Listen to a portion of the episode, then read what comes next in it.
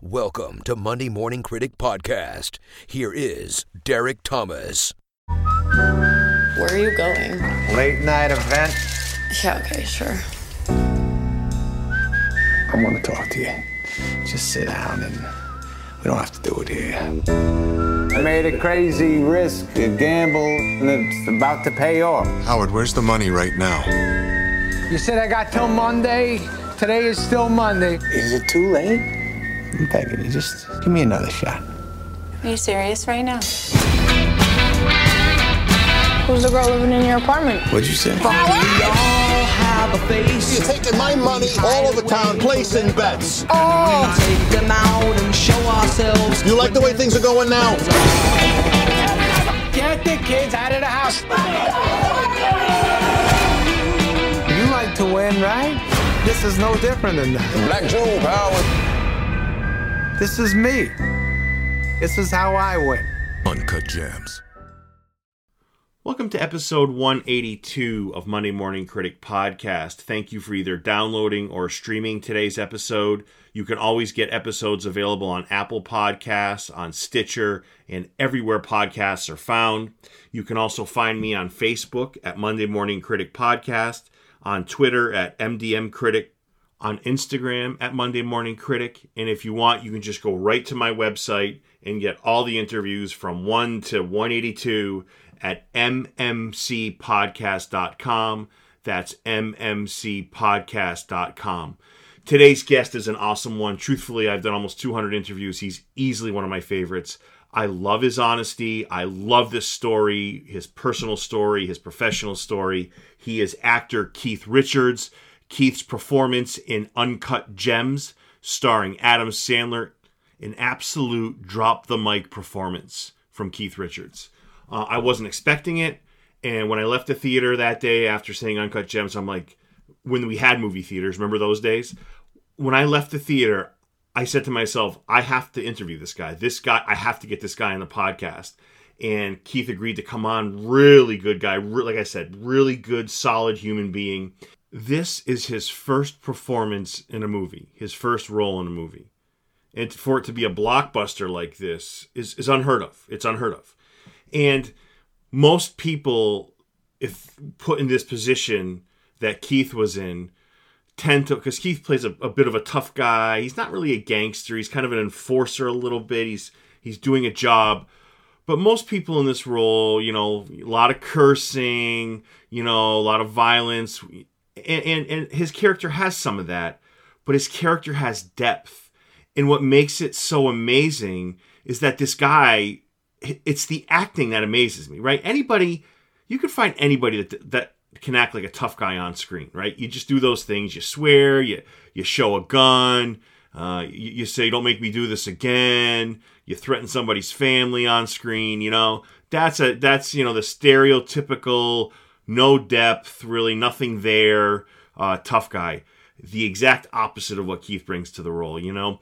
Knowing it was his first role, I went back and I watched Uncut Gems again. And I'm just watching the way Keith interacts with Adam Sandler, with just, there's so many top actors in this movie. But to watch his facial expressions, to watch him exchange dialogue with people who have, you know, 50, 100, 200 credits in their filmography. And not only is Keith going toe-to-toe with them, he is establishing a very original, unique character.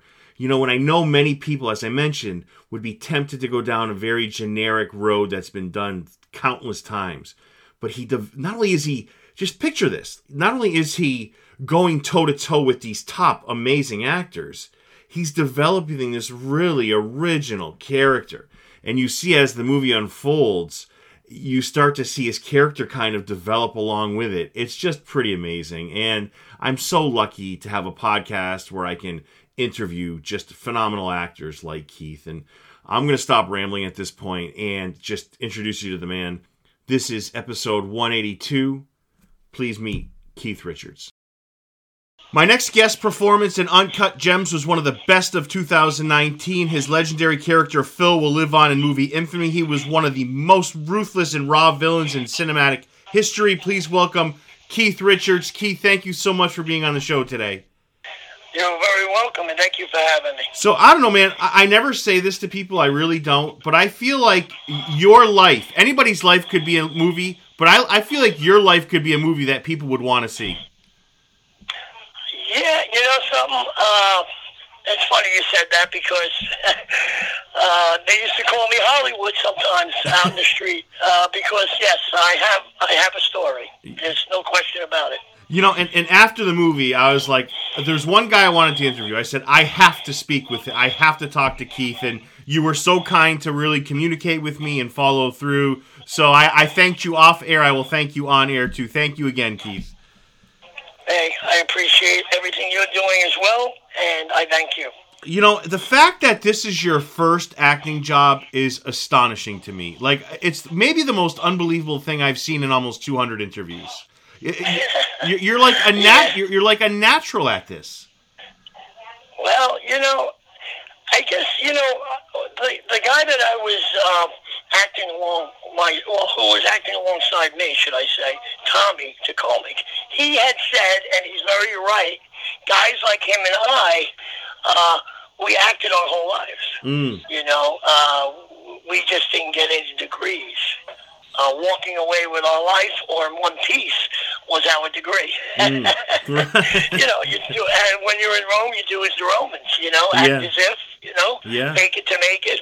All these things come to mind when I think of acting.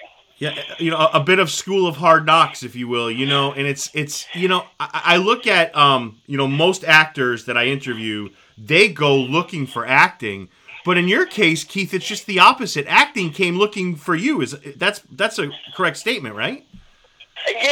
Well, what happened is, and it's funny, too, because it was all in the same area, over by Tompkins Square Park or down by Mulberry Street in those areas. For some reason, everywhere I went, somebody asked me, are you an actor or would you like to act? And I think it was in Tompkins Square, that's right. My last one, I think it was in 89. It was, who was it? Sean Penn. I think it was a Sean Penn movie. I don't know what they wanted me to do. They just asked me if I liked Sean Penn. Yeah. And I said, of course I do. And I said, a lot of people think I look like him. And they laughed, and I laughed, and I almost did it. But my cousin came by and says, what are you, crazy? We've been running from cameras our whole life. Now you're going to run into it. So that was the end of that, and we went our way, and they went their way. But I've been asked 3 or 4 times.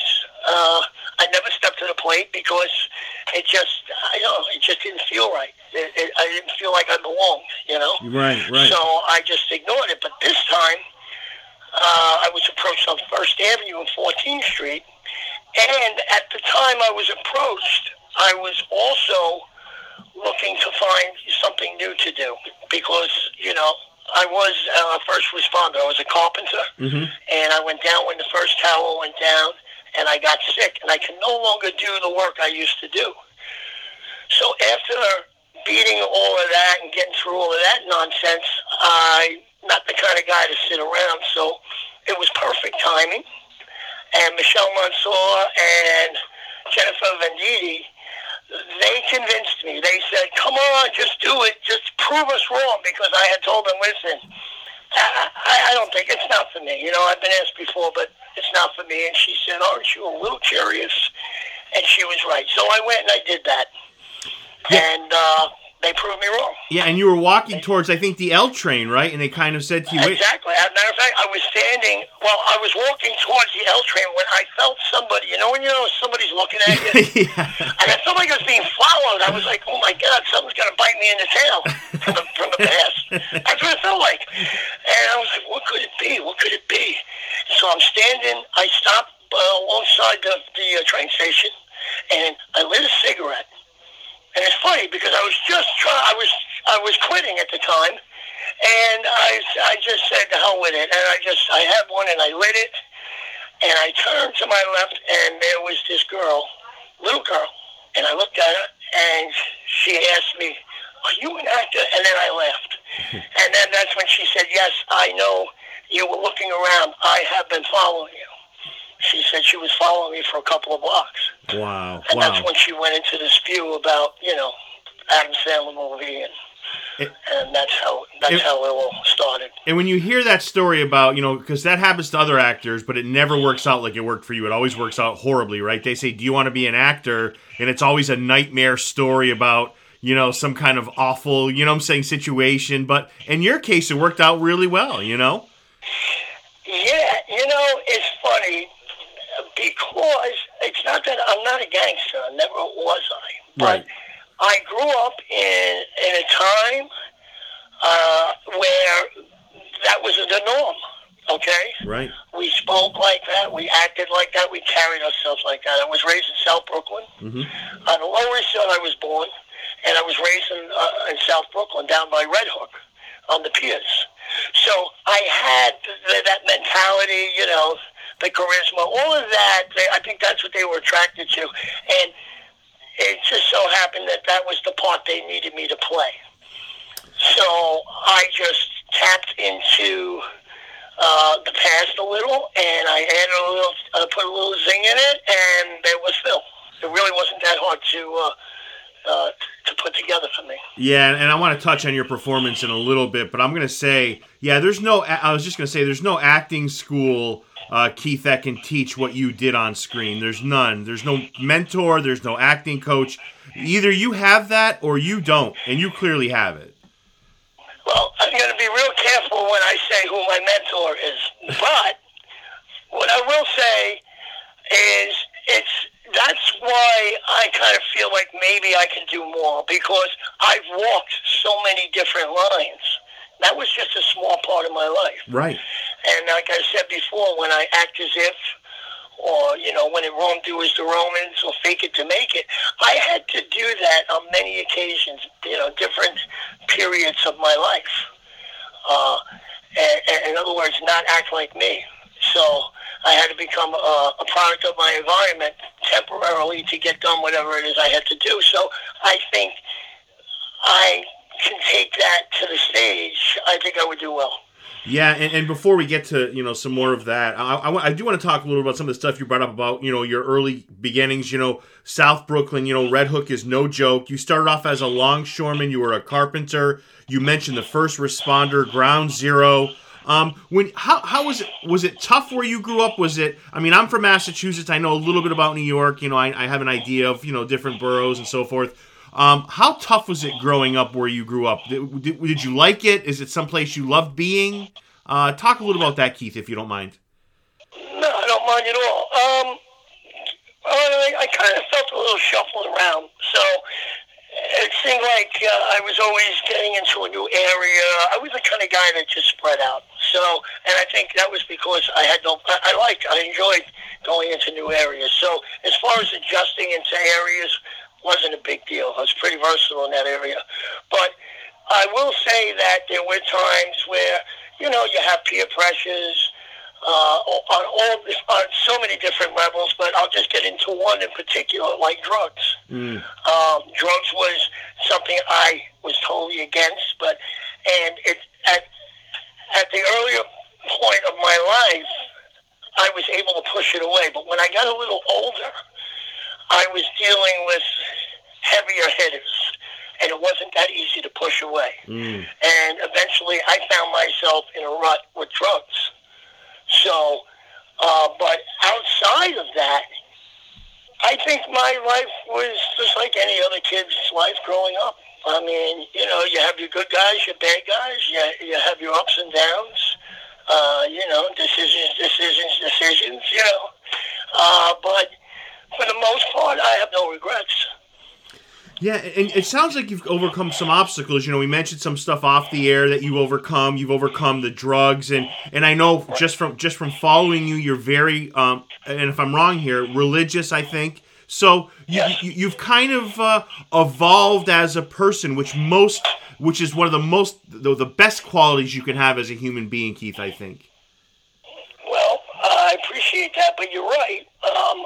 I had hit some real lows in my life when it came to drugs. Alcohol spared me, but drugs didn't. Right. And I was in and out for a while there. I would say from my 20s to my 30s was a real nightmare.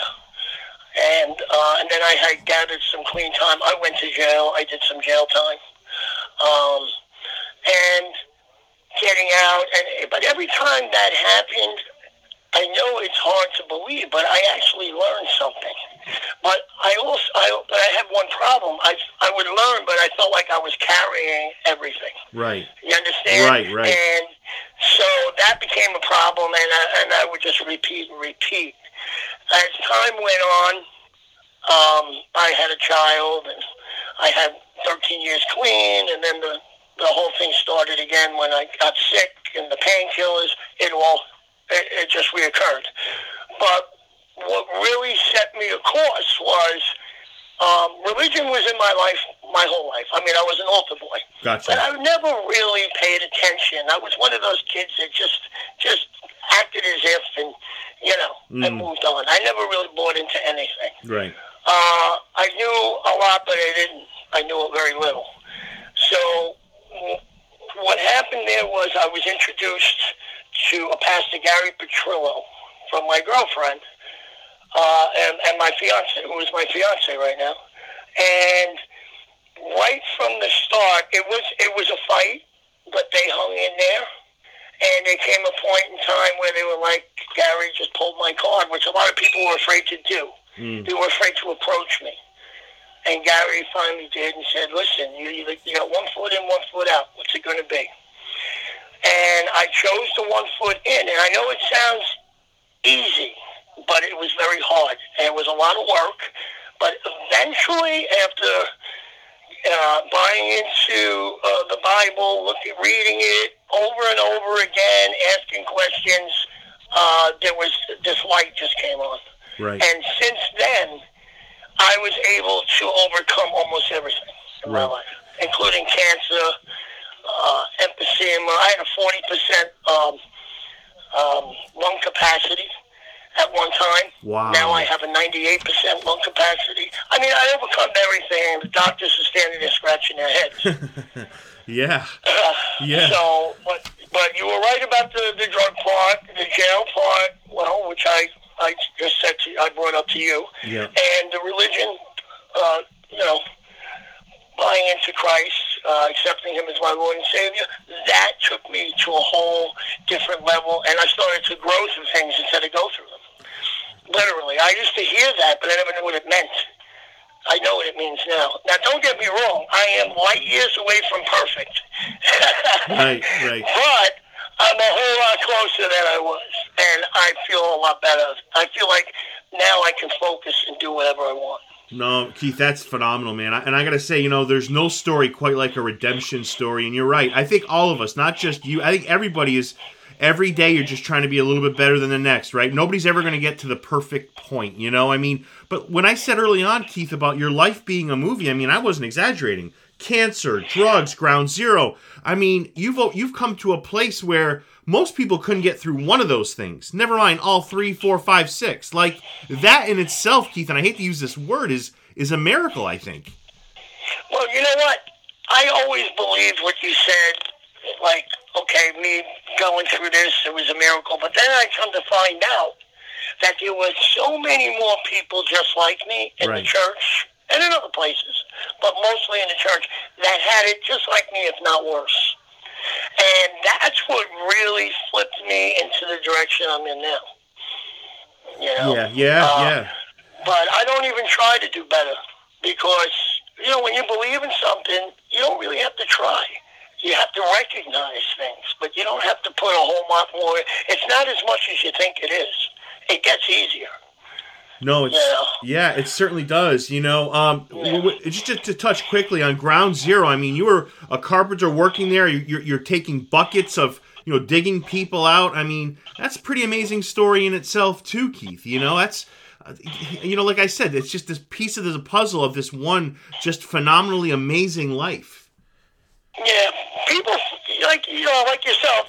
Everyone says how it's amazing, and it is, but. I don't know. It just feels normal to me. Maybe it's just the way I was raised. And there were a lot of guys down here that the same thing. It just felt it's something you had to do, and you had no problem. You know what it is? I had no problem stepping to other things, right? Yeah. Now I'm stepping reacting to things worthwhile. Yeah. So I think it's just, again, it's a perfect example of me reversing everything. But I was always like that. I mean, I'm sure you wouldn't let anybody, if somebody fell or somebody hurt or needed a hand and you were available, you would do it, right? Yeah, I would, but it's sure. Yeah. So, but I appreciate, you know, what you're saying. Don't get me wrong. I'm not shooting that down. But I don't want my head to blow up to the point where my wife's got to scrape me from the ceiling. So, you know, I was going to ask you this at the end, but I'll go out of order a little bit. Have you find that opportunity has been, and this is probably a stupid question, but opportunity has been more expanded since the movies come out? Have you found yourself kind of, because you talked about playing some other parts and, you know, wanting to continue. Have you found that opportunity has come knocking a lot more now?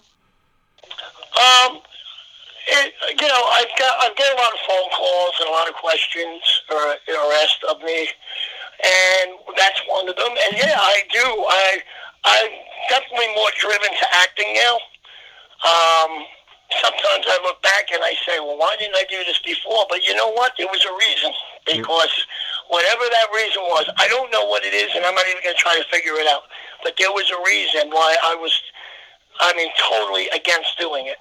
And it wasn't because I disliked anything in Hollywood or anyone or the fact of going in front of a camera. It wasn't because I was uncomfortable. It was just something that told me no. It was that simple. So, you know, now it's different. Now I'm all for it. I'm anxious to do something, and I just hope that somebody out there is willing to take me on, like the Safdies did, and, you know, Adina Menzel, all those guys, they took a chance with me. Yeah. You know, I mean, they saw the part, the character I played, and I didn't even realize it until I saw it. But I thought about it afterwards, and these people, I'm sure they knew that they were taking a big gamble with this character, having me do it. Yeah, yeah. And I'm glad that I was able to do what I did. I had no idea I was even had the ability to do that. You know. Yeah, Keith, I'm telling you, I've seen everything, and I'm going to tell you, it's one of the most genuine. It's almost a perfect performance. It's unbelievable, man. Like and I know you're coming from a lot of places of, you know, you kind of had things that developed over the course of your life into that performance, but man, you're just a natural as an actor. And it's so good. Sometimes I watch actors and I'm like, I don't believe this for a second. When I mean, your character, for lack of a better word, scared the shit out of me. Well, that's what they wanted. They wanted the character to do that. You know? Yeah. I mean, I didn't play a gangster. I played a loose cannon. Yes, absolutely. Yes, not. And that's where people get it confused. No. I didn't play a gangster. There was nothing organized about what we did. I was more like a wannabe. You know, yes, that had no problem going or stepping to the plate in any way, shape, or form. But there was no organization there. You know what I mean? There was no structure. So, and that's what they wanted, and that's what, you know, we gave them pretty much. You know, my character was written in. You know that, right? They had a very a skeleton about Phil and Nico. And they wrote us in, and me and Tommy, they told us what we want. We worked with each other, and then they would tweak us, and this is what they got, you know? Yeah. I had a lot of help. I had a lot of people to feed off of. Yeah, and I'm going to say Phil's the most important person in the story by far. But you know, you're right. I'm glad you said that. It's not the stereotypical gangster. It is such an original performance. And I'm going to tell you where you really impressed me. Not so much the tough guy moments, Keith. The moments where you're talking to Adam Sandler like an actor, one-on-one, like, you know, we really need to get... It's just those moments that were so impressive that I couldn't believe... Thank you. Yeah, those are the moments that actors train for. And again, I'm not talking, not the tough guy moments, not that stuff, the acting moments. That's the stuff that I was blown away by, Keith. Right. You know? Yeah, well, I appreciate that, and that was brought up to me, too. And, it's funny, because I never looked at acting... which I didn't think it had so many parts to it. You understand? Yeah. My thing was you either have it or you don't. But there is a lot of little parts to acting, and a lot of it is setting the tone, you know. I mean, working off of the other people around you. And for some reason, I do really well when everyone else is, you know, working, playing their part. And if I was to go in a room by myself, I don't think I could perform the way I did. Right. You know what I'm saying? Right, you're a team player. Yes, I get it. Yeah. But, I mean, I like when you say that, the talking part, because for me, the angry Phil is, I think, not hard to do. Right. But it was the parts in between the extremes, that, you know, where there was a level playing, you know, and between him and I, and I guess, I think, I don't remember, but I think I had conversations with Tommy and a few other people, and I think that's, like you said, that's the only part I haven't heard feedback on until now, until you. In other words, is what I'm saying. Yeah, no, it's and perfect, I appreciate that, because I was kind of waiting for someone to mention that, because that part is a little more calculated. You know what I'm saying? Right. As opposed to screaming, yelling, and just putting a bunch of words together and, you know, throwing it out at the perfect time.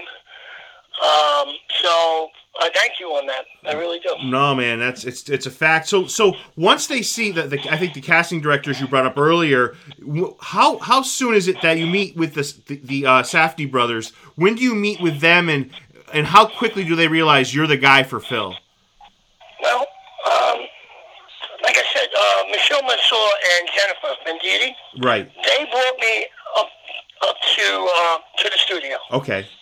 Well, actually, they called me anyway. I said I would go in. I go in.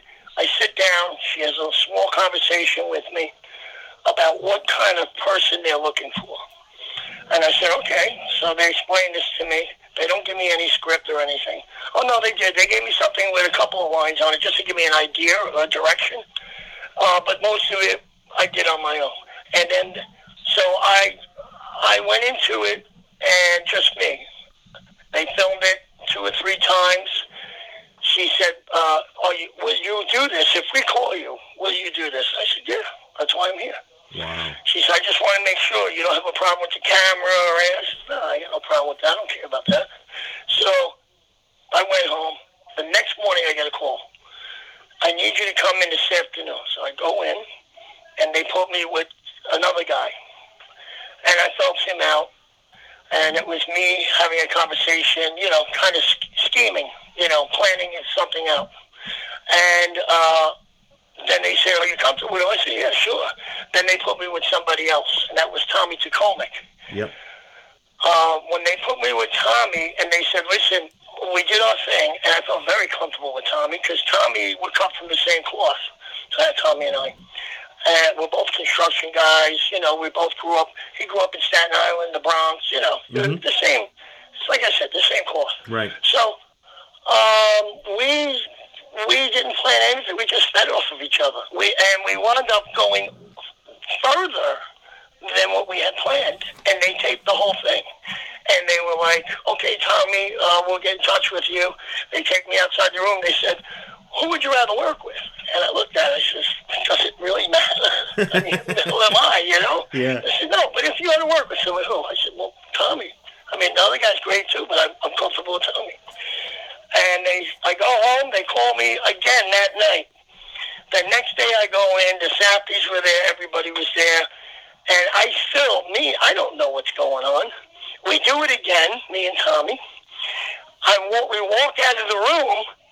Now, there was a bench full of people out there, I guess, for the same part. When I walk out, they're all gone.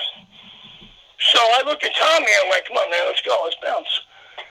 And they go, oh, where you going? I says, you're done, right? And they're like, no, don't you get it? I says, no, what? And then Tommy looked at me. He goes, no. He starts freaking out. You're kidding me.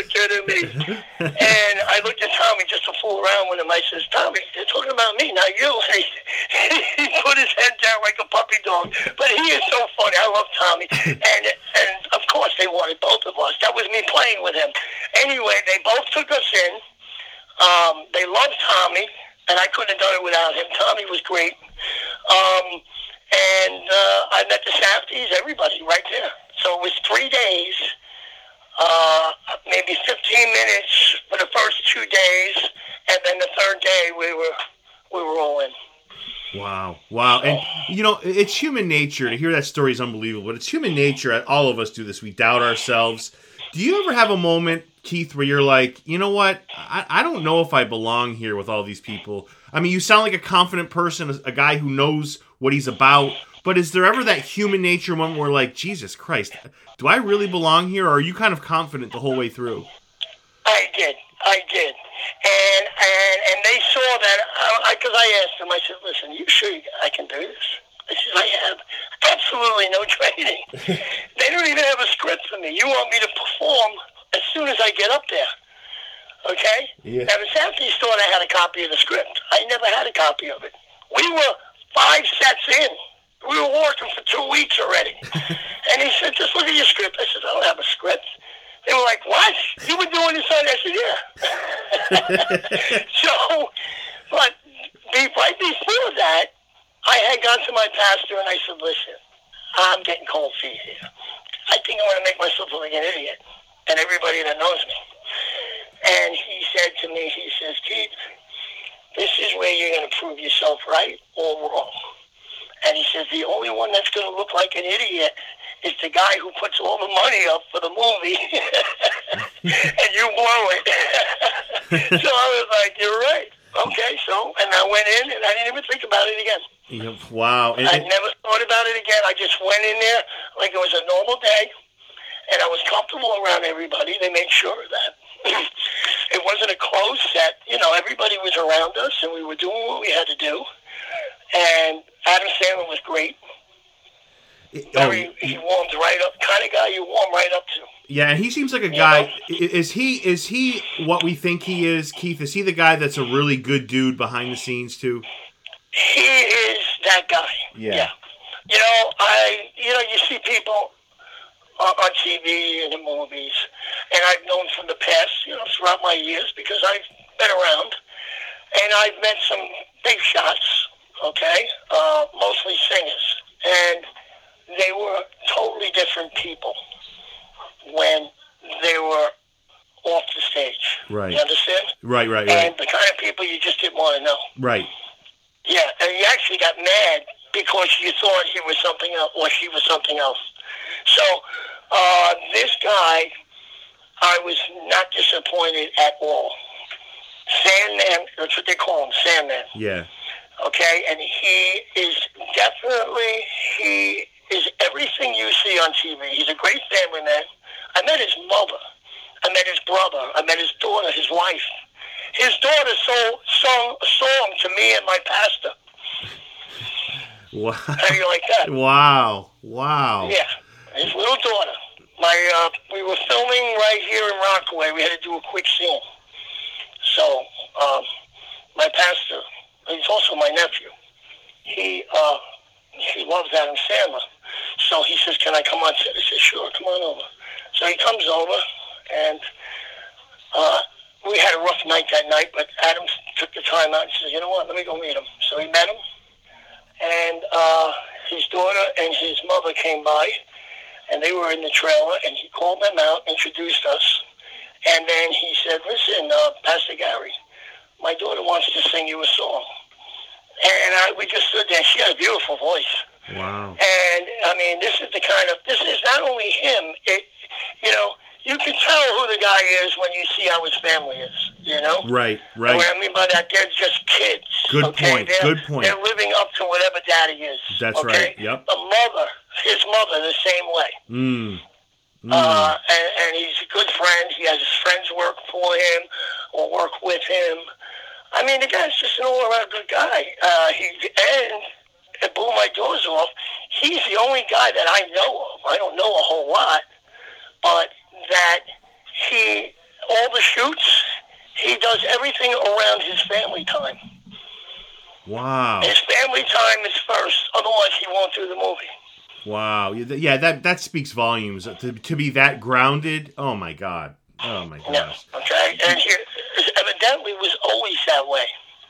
Yeah. So he is, just to clear that up, he is that guy. You know, Keith, and he was so screwed over. He should have been nominated. You know, when one of the best actors in history of cinema, Daniel Day-Lewis, says it's one of the best roles I've ever seen, I was so hurt for Adam. I really wanted it. I mean, we all know. But you know what it was? Adam wasn't going for that. Right. And I know that for a fact. Right, right. He really wasn't. Adam was just doing what he always, he just gave his best. Did he give a little more on this? I would think so, because it was something he wanted to prove to himself. Okay? Yeah. Not to anyone else, just to himself. Can I pull this off? And he most certainly did. I saw the change from the happy-go-lucky guy to this miserable you-know-what. Yeah. He played exactly the opposite of what he is. Right. Right. No, good point. Yeah. Yeah. Yeah. But he put his own little zing on it, too. We don't... You know, I know he's not the guy that... There's actors out there that do things in the hopes of awards, and he's not that guy. I just think he should have been recognized, by, you know, because it was so good. So do I. Yeah. There's no question about it. Yeah. Yeah, no, he definitely met every requirement to get that award. There's no, and everybody knows that. And I think Eric Bogosian says, you know, real actors don't need awards. Right, good quote. Yeah. They don't. Yeah. And let me tell you, Eric Bogosian's another guy who I love to death. And I call him. Matter of fact, I was just speaking to him the other day. We talk all the time. We have a lot in common, you know, more than you would think. And he's just a really grounded guy. And I don't know if everybody in Hollywood is like the kind of guy that reaches out and says, "Here, look, let me teach you." Not because they don't want to, but because they don't have the time. Right. Okay? And it's not like he has the time. He actually went out of his way to school me. And at first, I don't think either one of us really cared for each other. You know, we could take it or leave each other. Right. But there was a scene. There was actually two scenes. But the first one where he got very aggravated because the directors were telling me one thing and they were telling him another, but they weren't telling us what we were doing it. So I had to step over him on his words, right? Right. Step on top of him, or whatever they call it, step on his words. Step on his lines, anyway, yeah. Yeah, so he slams the dashboard, and he's all, the veins are coming out of his neck. And I just looked at him, I thought it was hysterical, right? And we get out, and he's just boiling over. And everybody's going, what'd you do to him? I don't know. Obviously, I stepped on his words. But I just did what I was told. And I said, but you know what? Don't even say nothing to him. I don't want to cause no, you know. I said, just let him go. So he went on, and then he came back, and he's like, I am so sorry. I forgot who I was working with, the Safdies, because they tend to put you against each other. Because they're trying to create that, evidently, Eric might not have had that spunk that they wanted right at that particular time, so they said, let's wake him up, and they did. Then we went back and we shot it, and it was perfect. But and then that's when we just started to get along a little, and then there was a scene, you know, you saw the end of the movie. Right, where you're there's a scene where you're bleeding, right? There's a scene... Yeah, well, what happens is, they tell me, we did something right before it, and there was just something missing. There was no spark. You understand? Right. It's just, it's without killing him. Can you give a push, a little pressure against the wall? You know? Right. I said, yeah, sure, I could do that. I know I can. What I didn't calculate was him not realizing it, and he kind kind of tripped. I think he tripped over his foot when you're going backwards. Right. I think he held back on one leg, and he kind of leaned back into the wall a little harder. And between that and my little push, we literally broke the glass on the wall, all the pictures. And it wasn't breakout glass either. Oh. So he gets upset. Now, I had to put the gun up to his face. Well, close. Right. And then it's a part where he snatched the gun. Well, he snatched it the wrong direction. So the hammer of the gun just nicked my face. I felt like a brush, but nothing. I didn't even know it. Right. And I guess it scratched my face, and I was bleeding. So he sees this. I don't see it. I don't even feel it. I'm in character. And my character is to be pissed off, right? Right. So he thinks I'm really pissed off. So I go to throw him into the, there's a part where I swing him over against the counter. Okay, now we know how to work with each other. I'm not really doing it. But at this point, what happens is he starts running for the door. So I'm like, I know the Safdies. The Safdies are always telling someone to do something they shouldn't be doing, right?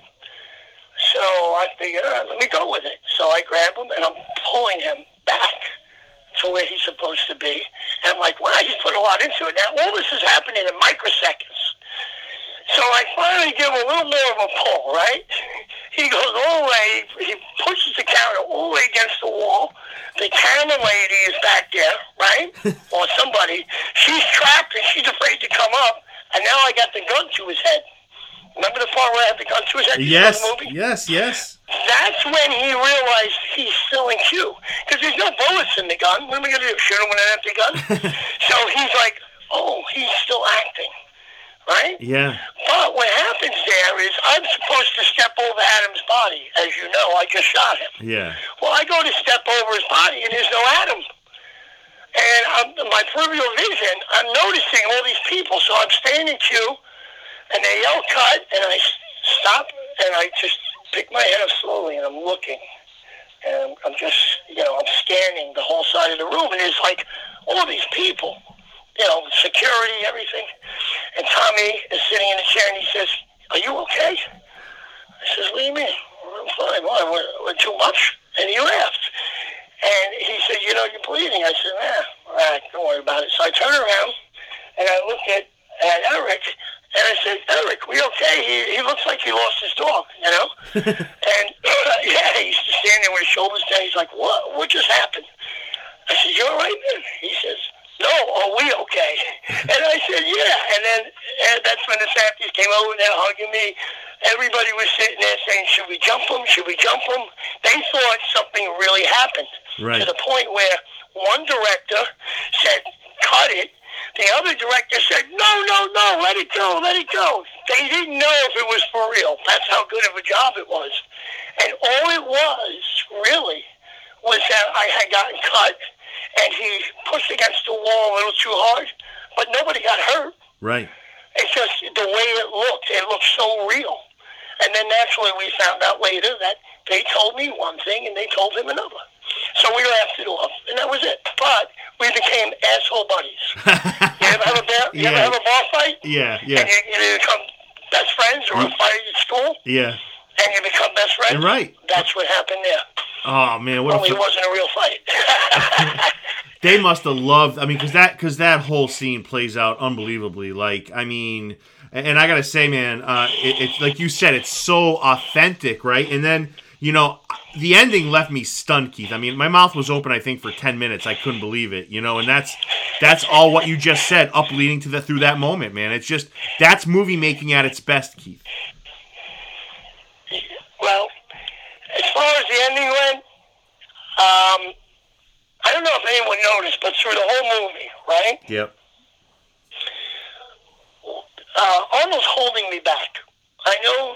When people are watching me from the beginning to the end, they can't help asking themselves, when is he going to cut a finger off or something? Right.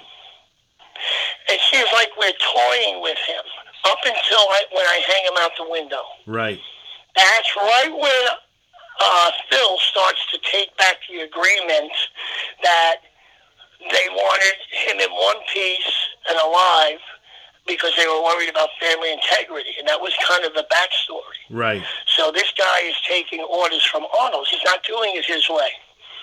And the frustration, you see Tommy, Nico, how frustrated he is. He's like, come on, let's just do something to this guy. And I'm like, no, Tommy, let me deal with this, Nico. Go outside, you know? Right. Through the whole movie. Remember when he gets punched in the face and I'm calming him down? Yeah. Through the whole movie, I'm calming him down. And even Nico is like, what the hell is he doing? We should have cut this guy up in pieces the second time we saw him. Right. And got the money from him. Right. So we're doing it Arnold's way. Now, when they start to see that, it was when I hang them out the window. Now we get locked in the room. Okay? Now, you remember me telling him, eventually, we're going to do it my way. Okay? Right. And that's exactly pretty much what happened. The agreement between Arnold and Phil pretty much goes out the door. Goes right out the window when he gets locked in that room. And then the taunting... Okay, when he points out the guy in Boston, the Irish mob guy. Right. Okay, and so when he's doing all this, he's attacking Phil personally. Yep. And it's very personal between Howard and Phil. So, I mean, when I said to him, are you having a good time? Anybody that comes from Phil's world would know what that means. Right. In a situation like that. Like the word, forget about it. You can forget about, it means 10 different things, right? Right. Could mean good and bad. Well, the same thing with, oh, you're having a good time. And it was personal at that point. It didn't matter how much he won. It didn't matter if he got on his hands and knees and begged him for his life. Yeah, because, okay. you could see, like, that's such a great way of saying that. I never even looked at it that way because, Phil's anger is building the whole movie. You can see him nodding like, okay, all right. He's not being really overly aggressive up into the window thing. You're right. And then you could tell when he's locked in that little, like, that glass room in between. He's, like you just said, are you having fun? Like, and now that I look back at it, that was the end. That was goodbye. Well, you know when Phil really starts to lose it? The real giveaway is when I put the gun up. When Phil puts the gun up against the glass, Phil is smarter than that. That would be something Arnold would do, not Phil. Right. But Arnold, in turn, says, listen, that's bulletproof glass. All it's going to do is ricochet and shoot us, ourselves, Right. Or each other. Now, that's where Phil snapped. And having to put the gun in his belt again and sit and take a seat. That's where the decision was made. That's when it got to the point where it didn't matter what happened. All right? Phil literally got beat down on this collection. He's humiliated. This is a guy with a lifetime of achievements of collecting money successfully. Right. With a few exceptions. Okay? And here, a bozo, and that's how Phil looks at Arnold and Phil, like bozos. Like, hey, I got this. This is a joke. And we get our foot in the Diamond District door. You know? Right. That kind of thing. Okay? And the whole thing just backfires because he went against everything he was taught. Well, and listen to Arnold. Yeah, Keith, let's face it, though. Howard's a weasel. Like, I mean, yes, we cheer for him. We want him to do well. But at the end of the day, I could see where Phil would react the way he did. Howard is the ultimate weasel. He's the ultimate he is kind of a scumbag, right? Exactly. He just wants his money. He's married to a Jewish family, which also could be for money. You don't know. We don't get into his character that way. Right. Now, me knowing Eric, I would say no. But as Howard, you have to think that way. You have to think, well, this guy, he's no good. Right. He's married in a Jewish family. He's lending money out, secretly lending money out to family, extorting people for ridiculous amounts of money on return. Okay? Yeah, he's a weasel. Okay? But Adam, they were rooting for Adam the whole time. Especially, okay, when Adam wins, when Howard wins that money. Right. Okay? The whole crowd, the audience he's sharing the adrenaline of the gambling win. That win that you get, that adrenaline. Yeah, yeah. It's like an addiction. Right. Like he shared that with the whole audience. Right. And that was perfect timing to let Phil go. And that's what sold it. And the only one that could do that was Adam. In reality, Adam sold that because he got everybody caught up in that adrenaline of the win. And that's the truth. Everybody was like, yeah. And then all of a sudden you hear pop.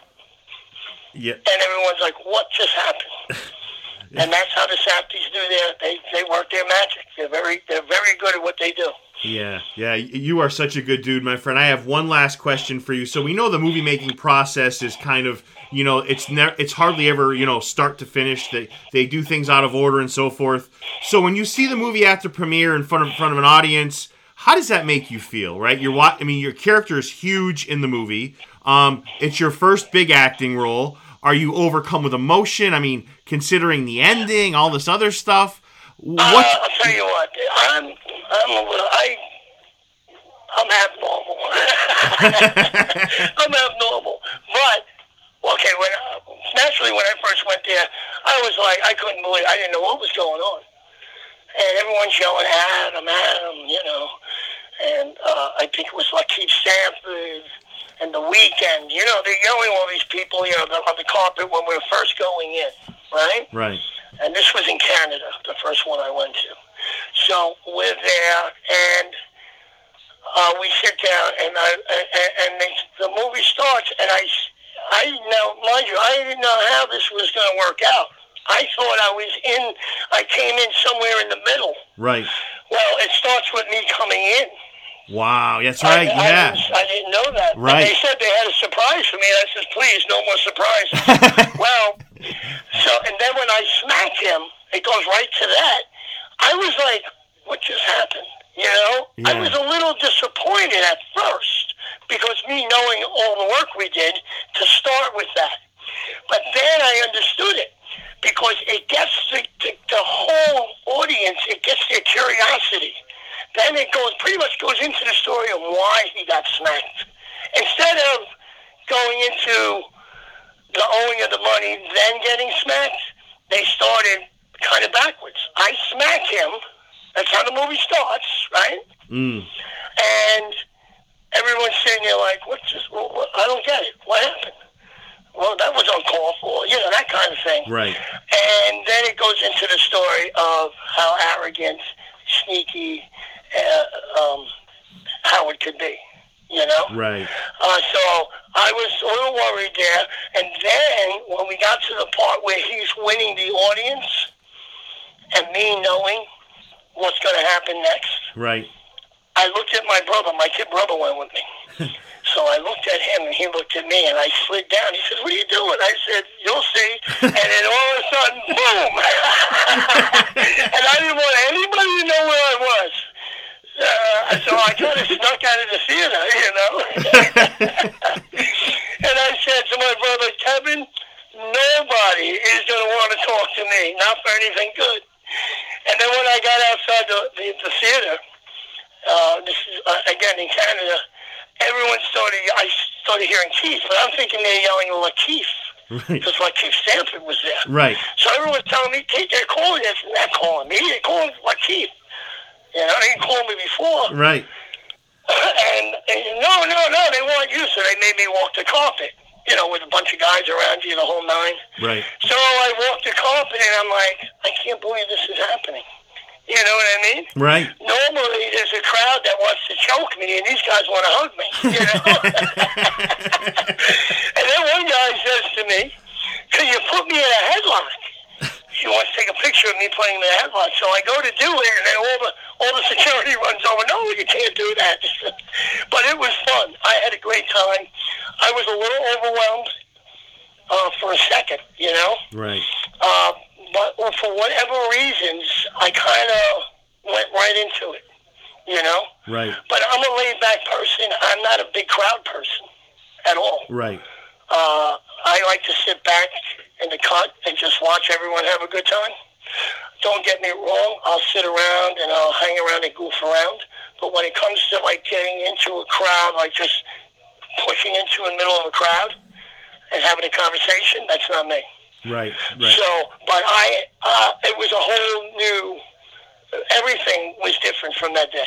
Right. No. Even the way I thought was different. Right. You know? No. But it's almost like, Keith, everything you endured in life, everything you've gone through, the hardships, the overcoming a lot of things, and, you know, it's almost like, I don't want to say it's like a reward or a, but it's almost like it's a deserved moment from a guy who, frankly, just deserved it. Like, you deserved that moment. You worked your ass off to get there. You've overcome so many things. Like, that's an achievement. You deserve that moment. I think the only thing that makes people deserving for anything is the fact that they can admit when they're wrong. Right. And they know they weren't going the right way. And once they come to that, you know, that crossroad, and they're like, yeah, that's me. Like me, I tell everybody everything. And my brother says, why do you do that? And I tell them, well, because now that I told them and it came out of my mouth, them trying to tell anybody who's speaking about it, the first thing they're going to say is, yeah, we already know. He said that. Right. So nobody has, it doesn't matter how bad or how, you know, uncomfortable it might be. It is what it is. And so, but I thank you for that. As far as being deserving, well, you know the answer to that. I'm only as deserving as the man upstairs says I am. No, that's well said. Yeah. I do appreciate that. I don't feel anybody owes me anything, and I think maybe that's a good thing for me, because otherwise I'd be miserable. Yeah, you know? Right. Because, yeah, really. Yeah, I'd be very disappointed. Well,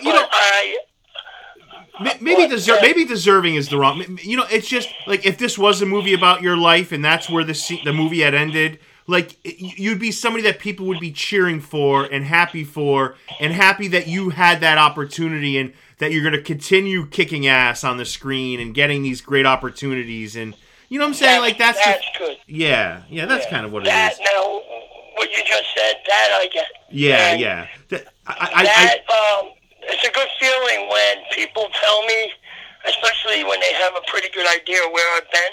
Yeah. And they're like, and I'm not going to say who said it, but somebody said, they said two things to me. First thing, when we first started this thing, I had said something to somebody, and I said, well, I mean, what happens if I mess it up? And that person said, you look like, what did he say? You look like Robert, oh my Lord, what's his name? The one who played in, Pope of Greenwich City. Oh,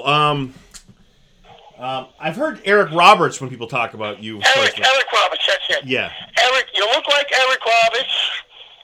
You have a Sean Penn attitude, and your name is Keith Richards. That's what he said. He said, "How can I go wrong?" And I looked at him and I said, "All right, I guess you're right." Man, you are. You are such a good dude, man. I am really happy for you, and I'm looking forward to the future. I really think. This is just the beginning of a lot of great things. This isn't like a once in a, you know, a one-hit wonder. I think this is the springboard to a lot of great opportunities, man, and I can't wait to see what the future brings for you. Yeah, you and me both. Yeah. But, you know, it's people like you that, if anything, is going to make it happen. The audience, the people, the understanding behind, you know, people... not starting off right and somehow straightening out, because I know for a fact that's been stories in a lot of people's lives. They keep saying that the past bites them in the butt, but I don't believe in that because I don't hide it. Right. No. And if you don't hide it, you know, that's like putting the dog in front of you. You understand? There's no way he can bite you in the butt. Right. So... but, you know, like I started to say, I appreciate everything, all the support from you guys, and I really hope that you're right. And I mean, I'm easy enough to work with, like Eric Bogosian said. He said, you won't have a problem because you're very easy to work with. And I said, what do you mean by that? I'm sure there's a lot of people. But he says, yeah, but when people first look at you, the first thing that comes to mind is, oh, shit. You know, I got to work with this guy. And I said, no, that's on your mind. And he left. But he said, no, you're easy to work with, and that's goes a long way in acting. And if he's right and you're right, then maybe I got a shot, you know? No, I'm right. He is actor Keith Richards. Keith, thank you so much for being on the show today. Thank you. God bless you all. And I hope you all get through this bad time, this corona time. And I know you will.